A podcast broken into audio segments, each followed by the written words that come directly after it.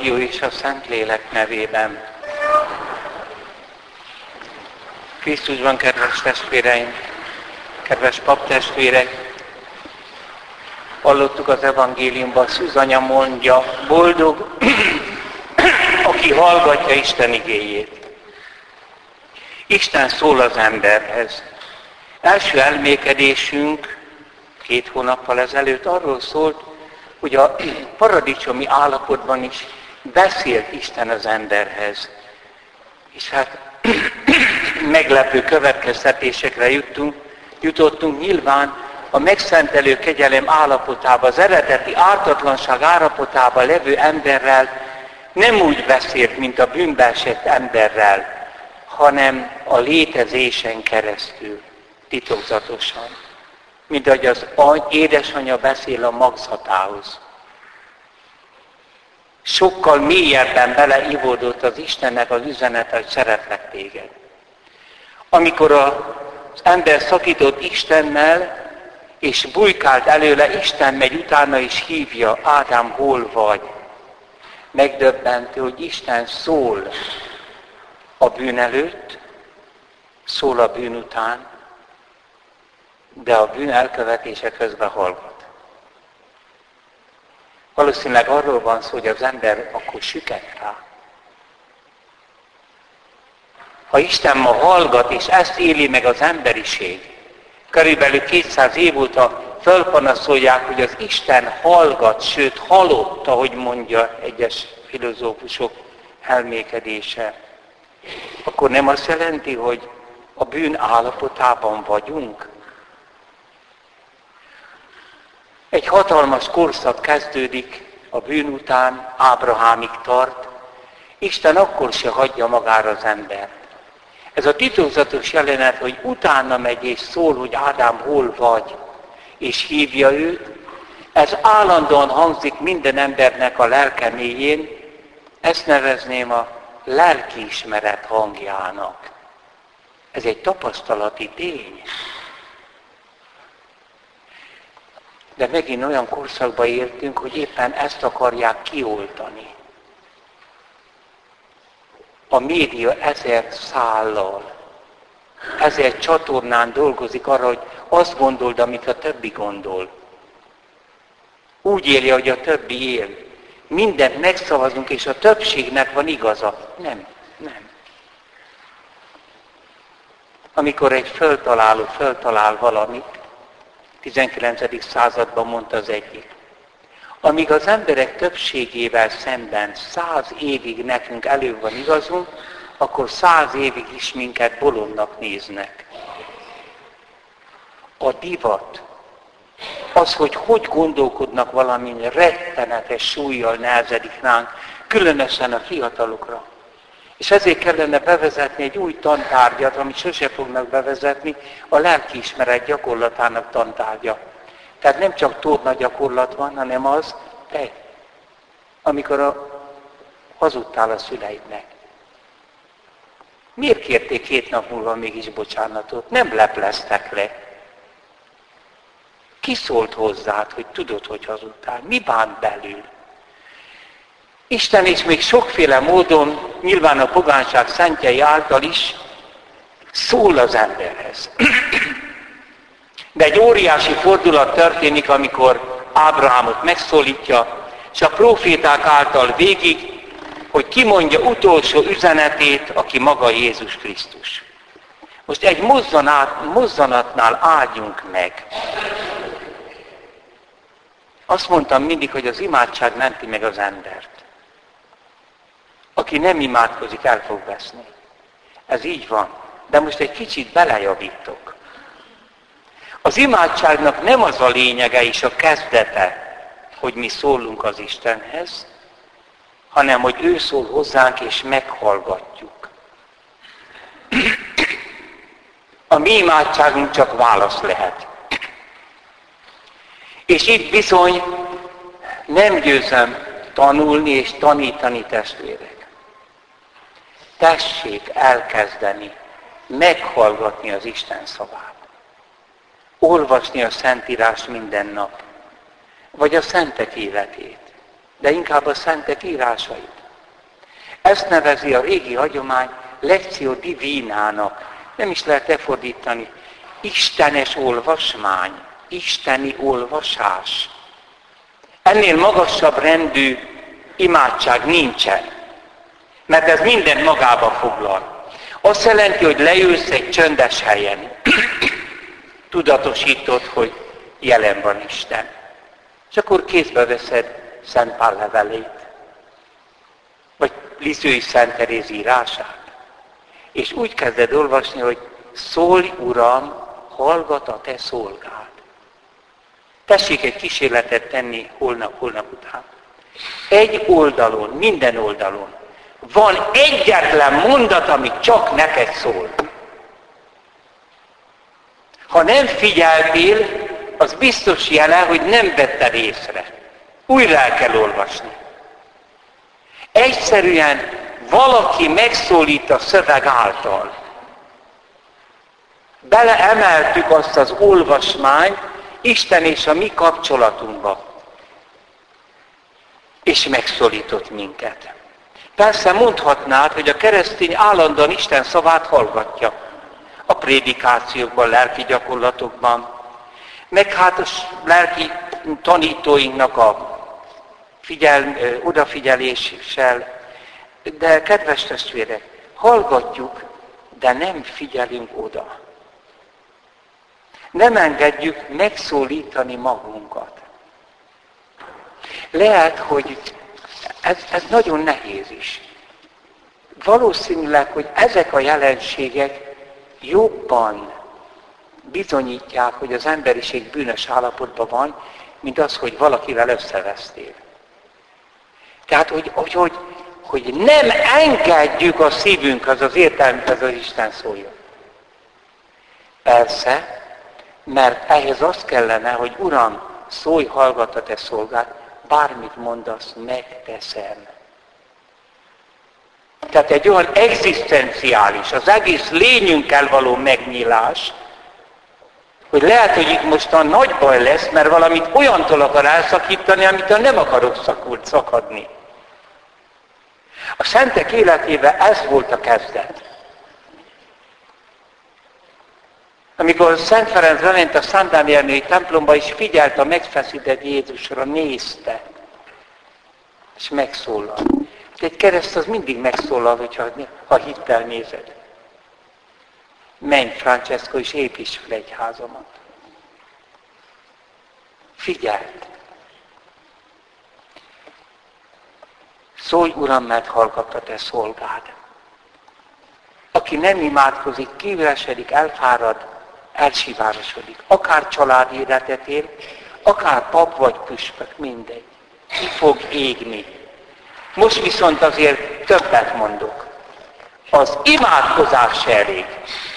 Ha nincsen előbb az Isten igényére való ilyenfajta figyelem, és éppen akkor azt veszi észre a pap, hogy elmondtam minden nap a zsolozsmámat, lenyomtam a két, tized, a két rózsafüzért.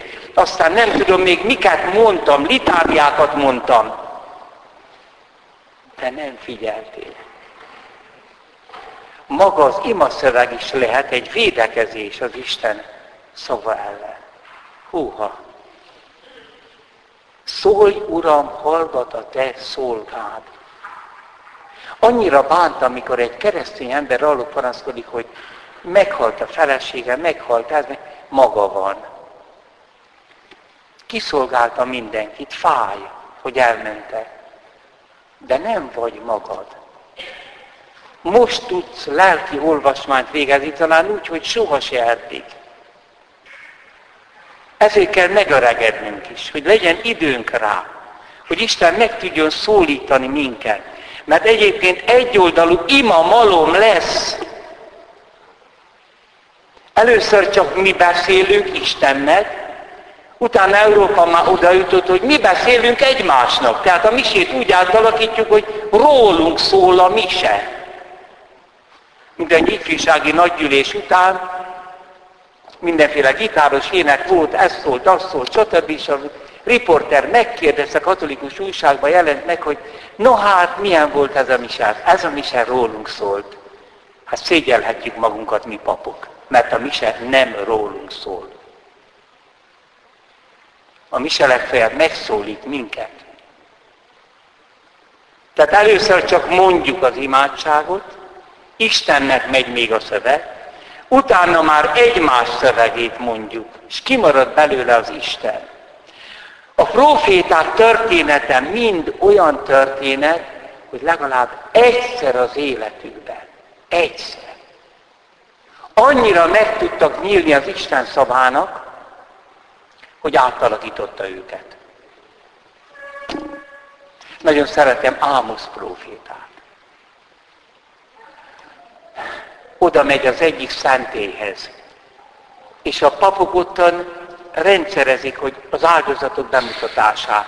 Ide állj, ide önsd a vért, ott vágják le a jókat, ezt mond, azt mond, és mindezt nézi a profita, és egyszer csak szól, hogy hát ez azért nem elég. Tehát itt valami megy, de ebből kimarad az Isten, nem figyeltek az Istenre. A hétköznap életetekben teljesen mást éltek. És akkor a pap rendre utasítja ezt a profétát. Menj itt innét. Itt ne rendezkedj. Ez királyi szentély. Itt ne profétálj. És erre azt mondja a szegény Ámosz. Hát én egyszerű parasztember voltam, vagy vagyok. Vadfügét szedegettem. De meghívott az Úr. Ez egy olyan pillanat, testvérek, védekezik, hogy például én nem tudok megbocsátani. Hogy ilyen dolgok vannak, olyan dolgok vannak. Most ezt mind le kell hántani, és az Isten azt mondja, hogy bocsáss meg. A profét az, aki végre meghallja az Isten szavát, de úgy, hogy mezítelenül, hogy nem tud védekezni. Majdnem, hogy azt mondom, hogy minden predikáció után teljesen felesleges prédikálni, hogy valamit én, aki prédikálok, meg hallhatjátok, ebből most mit csinálunk meg, mert ha nem, akkor egy szöveg. Változik-e valamennyire az életünk? Atya, én sokat imádkozom ám, de hát nincs ott az eszem. Jó, hát az velem is előfordul. De azért nincs, mert előbb nem hallgatunk az Isten szavára. Van neki mondani valója számunkra. Isten mindig szól az emberekhez, és mégis azt olvasjuk az első proféta életében, Sámuel történetében, hogy abban az időben nem szólt Isten, és nem is volt látomás. Na most testvérek, lehet annyira szilárd a hitünk, hogy még a Szentírásnak ilyen mondatait is nyugodtan ki tudjuk javítani. Pontosan, megértjük. Hát gondol el azt. Isten az néha szól, máskor meg megharagszik. Hát ilyen nincsen. Isten folyamatosan akar szólni. Tehát amikor azt írják a Szentírásban, hogy hát nem szólt, csönd volt, ez nem azt jelenti, hogy ő hallgatott. Senki se figyelt rá. Megsükesültültek az Isten szava iránt. Nem az imádsággal volt a baj. Az emberek tovább is mondták az imádságait, hanem az Úr szavára lettek süketek. Sőt, egyfajta kultusz, ki is írthatja ezt, ahol nincs soha se csönd. Szara Bíboros mennyire felhívja a figyelmet, hogy hát az új misével is vissza kell tenni a csöndeket. Például, amikor azt mondja a pap, hogy könyörögjünk, akkor most csöndbe kell lenni, és mindenki könyörög. Aztán pár másodperc után ezt összegyűjti, de azért kollektának, kolligo kolligere összegyűjti egy közös könyörgésbe. Aztán, amikor az énekli a kántor a zsoltárokat, nem biztos, hogy kell énekelni, az van elő, vagy fideles sedentes auskultán. A hívek ülve hallgassák. Ez az örök aktivizmus félreértették. A zsinat, amikor azt mondja, aktívan részt kell venni a misében, az nem azt jelenti, hogy táncolni kell, mindenki valamit tesz, átveszi a pap szerepét, ahogy most csinál. Nem, hanem azt teszem, amit kell, ez belső esemény is lehet. Evangélium után nincs előírva a hétköznap a hívek könyörgése, és a prédikáció se. Elolvassák az evangéliumot, mindenki leül. Mit is? Mi az, ami engem megérintett? Egy pillanat, és azt elviszem egész napra. Aztán ott van az átváltoztatás csendje. Az áldozás utáni csend. Kétségbe tehát persze nevetésbe fulladt, egy új mise volt, ahol megáldoztunk és szépen csöndbe leültek, rendtársak mindenki. És a plébános egyszer csak odafut a mikrofon, és azt mondja, most ki, ki, hal, ki fogom használni az áldozási csendet, hogy hirdessem, hogy hol lesz az ünnepi ebéd. Istenem! Mise előtt, után. Itt is voltak jámbor dolgok, szóval a papra néha jámborak is dúlnak, fullnak hogy engedjen meg, hogy itt a hívekkel minden mise után egy bizonyos imádságot mondjon el. Nem, mondjál egyedül. Csönd legyen. Mindenki hallgassa az Isten szavát. Bennünk is hangzik, testvérek. Isten szól, de mi nem figyelünk rá. Igen. És ebben az Isten szavára nem figyelő korszakban történt az, hogy Izrael kegyetlen vereséget szenvedett a filiszteusoktól, 30 ezeren meghaltak.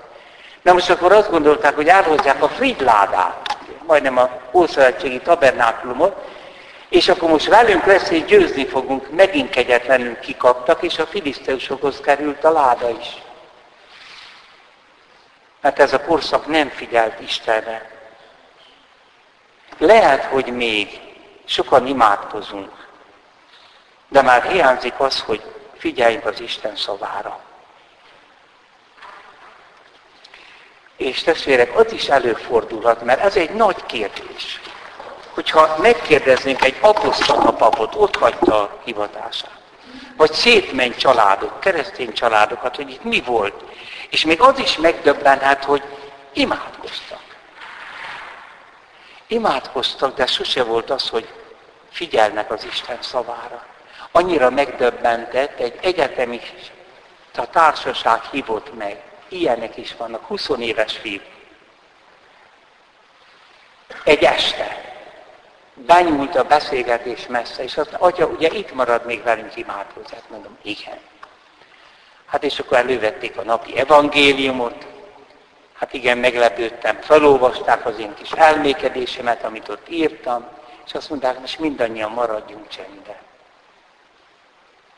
20 éves fiúk. Ez egy más egyház. És akkor volt egy öt perc csend, most mindenki mondjon egy fohász imádságot. De olyan szegényesen, olyan egyszerűen. Gyönyörű volt.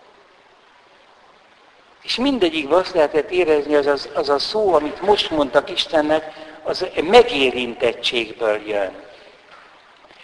Tehát az is lehet, hogy valaki imádkozik, de mégse hallgat, előbb nem hallgat Isten szavára. Sőt, az imádságon belül is van egy olyan lehetőség, hogy hallgatok az Isten szavára, főleg ilyenek a zsoltárok. Ezért tessék felfedezni újra a Zsolozsmát, most már magyarul végezzük. Szará Bíboros írja, hogy bizony a megújuló keresztény családoknál nagyon sok, hogy nem csak napi misére megy, hanem lehet elmegy egy Zsolozsmára is. Mert a Zsoltárok az a Szentírás része. Tehát ott néha meg is szólal az Isten. Az olyan imádság, hogy egyszer csak beleszól. Nem csak az ember beszél. És ha csak az én beszédem van, akkor kiürülhetek. Az a fajta imádság, amiben Isten előbb nem szól, vagy egyáltalán nem szól, csak úgy elmondom, testvérek, lehet, hogy oda vezet, ahol a hitetlen Európa van, a kedvetlenségbe. Úgy nevezték a pusztai atyák ezt, ettől legjobban féltették az új szerzetest vagy a remetést. Remetét. Latinosan acédia. Hogy egyszer csak elfogja egy rettenetes unalom. Minden unalmas, ami az Istenre vonatkozik. A templom, a családi épület, az imádságok, minden, kimegy a vér az emberből, szinte egy csontváz marad, és ma ebben van Európa. És nem csak azért van, mert abba az imádságot, hanem mert Isten szavát nem figyelte. És három következménye van Szarábí Boros szerint ennek a acédiának, kedvetlenségnek, amely abból való, hogy nem figyelünk Istenre, hogy már nem szólíthat meg bennünket. A tompultság, a keserűség, és végül menekülés izgalmakba. Nagyon sokszor testi izgalmakba. Azt mondja, először is ez a reménytelenség tompuláshoz vezet. Mert egyfajta lelki bénulás. Mintha az élet nem akarna kibontakozni és virágozni. Aztán megfigyelhető, hogy az ilyen állapot miatt megjelenik a neheztelés, a keserűség, azon jó ellen, amelyre már nem akarok vágyakozni, de amelyre Isten meghívott. Hogy miért is lettem én pap, miért lettem szerzetes, miért nősültem meg, miért mentem férhez. Végül maguk is keresik a rendetlen izgalmakat, mert ezt az állapotot nem tudják elviselni. Tompultság, keserűség és az izgalmak keresés alkotják a modern tragikus triptihont, hármas képet. Ez minden életállapotot átjár. Hihetetlen. A házasságok is, papságok is. Ferenc pápa hangsúlyozza, idézi Bíboros, a Szeretet, Szolgálat és Alázat című művében. A kedvetlenség többféle formát ölthet a mi lelkipásztori életünkben. Néha, mintha bénultság mutatkozik amikor képtelen az ember felvenni az életritmust. Máskor vásári komédiás papot alakít ki, aki jön, megy, úgy érzi, hogy maga képtelen Istenre támaszkodni, és ezért a felületben menekül. Mindezekben az esetekben az Istennek átadott élet örömét vetik el, ez undort eredmény a keresztény élet és annak következményei, és az imádság iránt, aztán keserűséget szül a paptestvérek vagy a püspök ellen. Végül tomboló nyugtalanságban, utazgatásban, internet, társadalmi, tehát eh, hálózat, szélsőséges kapcsolat, kapcsolgatásaiba kereszt szórakozás. Ez a szétszóltság arra való, hogy elföldje szomorúsága bevallását, a félelmet, hogy elismerje önátadásában megmutatkozó fösvénységet, hogy emiatt fázik. Nem állítom, hogy mindezt tudatos, írja a bíboros. Csak megállapítom ennek a folyamatnak a szakaszait. Főleg azt szeretném hangsúlyozni, a kedvetlenség mindig a gazdag ifjú szindróma. Annak a szívnek a reakciója, amelyik belefáradt abba, hogy odaadja egészen önmagát. Aztán van egy pillanat, amikor ezek az emberek visszautasítják annak örömét, hogy hívja őket az Isten, hogy szólítja. Nem akarják tovább hallgatni. Ferenc pápa 2018-ban, október egyik beszédében mondta, Jézus radikális, mindent odal és mindent kér. Teljes szeretetet ad és osztatlan szívet kér. Ma is ugyanúgy adja magát, mint élő kenyér. Viszonzásul tudunk-e neki morzsákat adni? Annak, aki a mi szolgánk lett egészen addig, hogy a keresztre ment értünk, mi vád nem válaszolhatunk csak azzal, hogy egyes parancsokat betartunk, Annak, aki nekünk ajánlotta az örök életét, nem adhatunk csupán egy kis időt. Jézus nem elégszik meg a szeretet egy bizonyos százalékával. Nem szerethetjük őt csupán 20, 50 vagy 60 százalékba. Vagy minden, vagy semmi. Ebben az értelemben a kedvetlenség valóban sebb a szeretet isteni erényén a mi életünkben. Igazából teljes önátadástól való félelem, a szeretettől való félelem. Azt hiszem, nem gondolunk bele, milyen mértékben bélyegezte meg az egész nyugati kultúrát ez az Isten iránti fásult közömbösség, amely szomorúságot és reménytelenséget szült. A csodálkozás önmagunk örömteli odaadása, az irigység önmagunk szerencsétlen visszaigénylése, mondta Kierkegaard. és ezzel leírt a nyugat helyzetét. Vannak erre orvosságok. Akvinai Szent Tamás azt mondja, hogy a kedves, kedvetlenség igazi orvossága nem bennünk, hanem az Istenben van. Ez egy nagyon érdekes. Tehát az, ez a kedvetlenség úgy mutatkozik, hogy mindene megvan. Nem az, hogy hiányzik valami. Egészsége, gyermekei, felesége, férje, munkája. Minden megvan, és át van keserítve. Tehát akkor nem lehet belül ezt orvosolni. Ennek csak Isten lehet az orvosa. Mégpedig az, hogy elénk jön. Elénk jön ő maga, és elfogadjuk ezt a jelenlétet. Ez pedig a megtestesülés, Isten eljövetel a mi testünkben. Igen, mivel az ég olyan távol van, hogy mi belefáradhatatlank Isten keresésében, maga jött el közénk. Hogy könnyebbé tegye a szeretet utáni vágyakozást. Hogy tapinthatóvá tegye azt a jót, amelyet felajánl nekünk. Ebben az értelemben hiszem, hogy karácsony ünnep az a pillanat, amikor a legkönnyebben harcolhatunk a kedvetlenség, az acédia ellen. Szemlélve a betlelmi jászolt, a gyermekistent, aki oly közel jött, hogy a szívünk nem maradhasson a közönyben, szomorúságban és unalomban. Szívünk megnyílik, fölmelegszik. Karácsonyi énekek, szokások, meg körülveszik ezt az ünnepet, át vannak hatva a megváltott lét egyszerű örömével. Ebben az értelemben a megtestesülés szemlélése igazi gyógyír a kedvetlenségre. Innét meríthetjük az erőt annak megvalósítására, amit a pusztai atyák az egyháztörténelem első szerzetesei ajánlanak. Tapasztalatuk összefoglaló egy szóba, kitartás. Ez viszont már föltételezi, hogy az acédiát, a kedvetlenséget úgy fogadjuk el, mint próbatételt. Súlyos a szomorúság, elviselhetetlen az acédia. De az Isten előtt kiöntött könnyek erősebbek, mint ezek ketten együttvéve, mondja Evagrius Ponticus.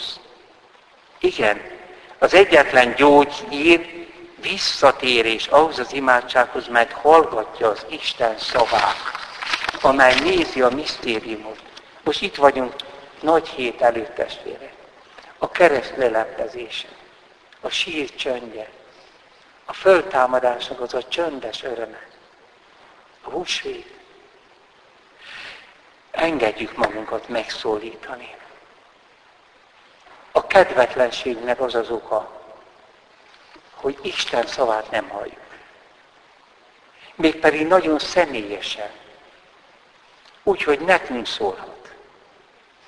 Legyen ez most a húsvét ünnepekre ez a mondat, mindennapi mondatunk. Szólj, Uram, hallgat a te szolgád, nekem szólj.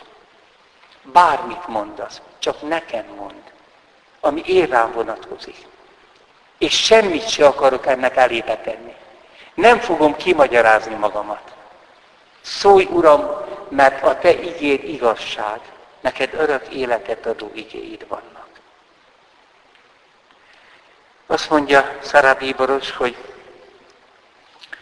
azt hiszem, hogy az Istentől megszólított embernek a hálája hiányzik nyugati kereszténységben, meg a nyugati világban. A csodálkozás, a gyermekek sajátossága.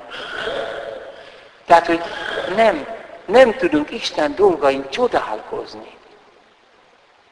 A teremtésen. A tavaszon. De úgy, hogy Isten adta.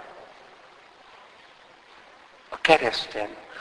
Egy fásult öreg semmit sem döbben meg, semmi sem bűveli el, csak a gyereket.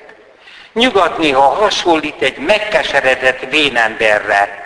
Hiányzik belőle a gyermeki bizalom. Azok a földrészek, amelyek újabban ismerték meg az evangéliumot, megdöbbennek és csodálkoznak Isten szépségén, és bennük művel csodáin. Nyugat talán túlságosan hozzászokott ehhez. Igen, nem remeged bele az örömbe a jászol előtt. Nem sírja el magát a hála érzetétől a kereszt előtt. Nem remeg többi a szédülettel az oltári szentség előtt. Azt hiszem, az embereknek szükség van a megdöbbenésre, hogy tudják imádni, dicsérni ezt az oly végtelen jó és hatalmas Istent, és hálát adni neki. De már Szokrátész, a pogány bölcs is azt mondja, hogy a bölcsesség a csodálkozással kezdődik. A csodálkozásra való képtelenség egy haldokló civilizációnak a jele. Testvéreim, ezt most folytassuk magunkba. Többet ilyen nem lehet egy pap vagy hívő életében, hogy elvégeztem az imádságot. Elvégeztem az elméket, azt jelenti, hogy felolvasod magának egy szöveget. Szólj, Uram, hallgat a te szolgád. És az a megdöbbentő, hogy nem füllel hallgat, hallható szavakat mond, de tudjuk, hogy mond. És a mi lelkünkbe képződik szavakká. Mint hogy a proféta lelkébe képződött szavakká. Maga az Úr Jézus ilyen állapotban volt. Azt mondja, hogy én nem mondhatok más, csak amit atyától hallottam. Jézus állandóan egy hallgatás állapotában van. Egy végtelen szeretet állandóan mondja neki azt, hogy szeretlek.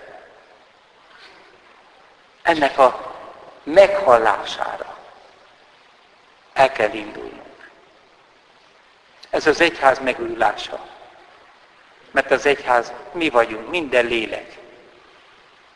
Annyira összefüggünk, azt mondja Szerábíből, hogy a világon mennyi tabernákulót megbecselentenek, az ostjákat kiszórják.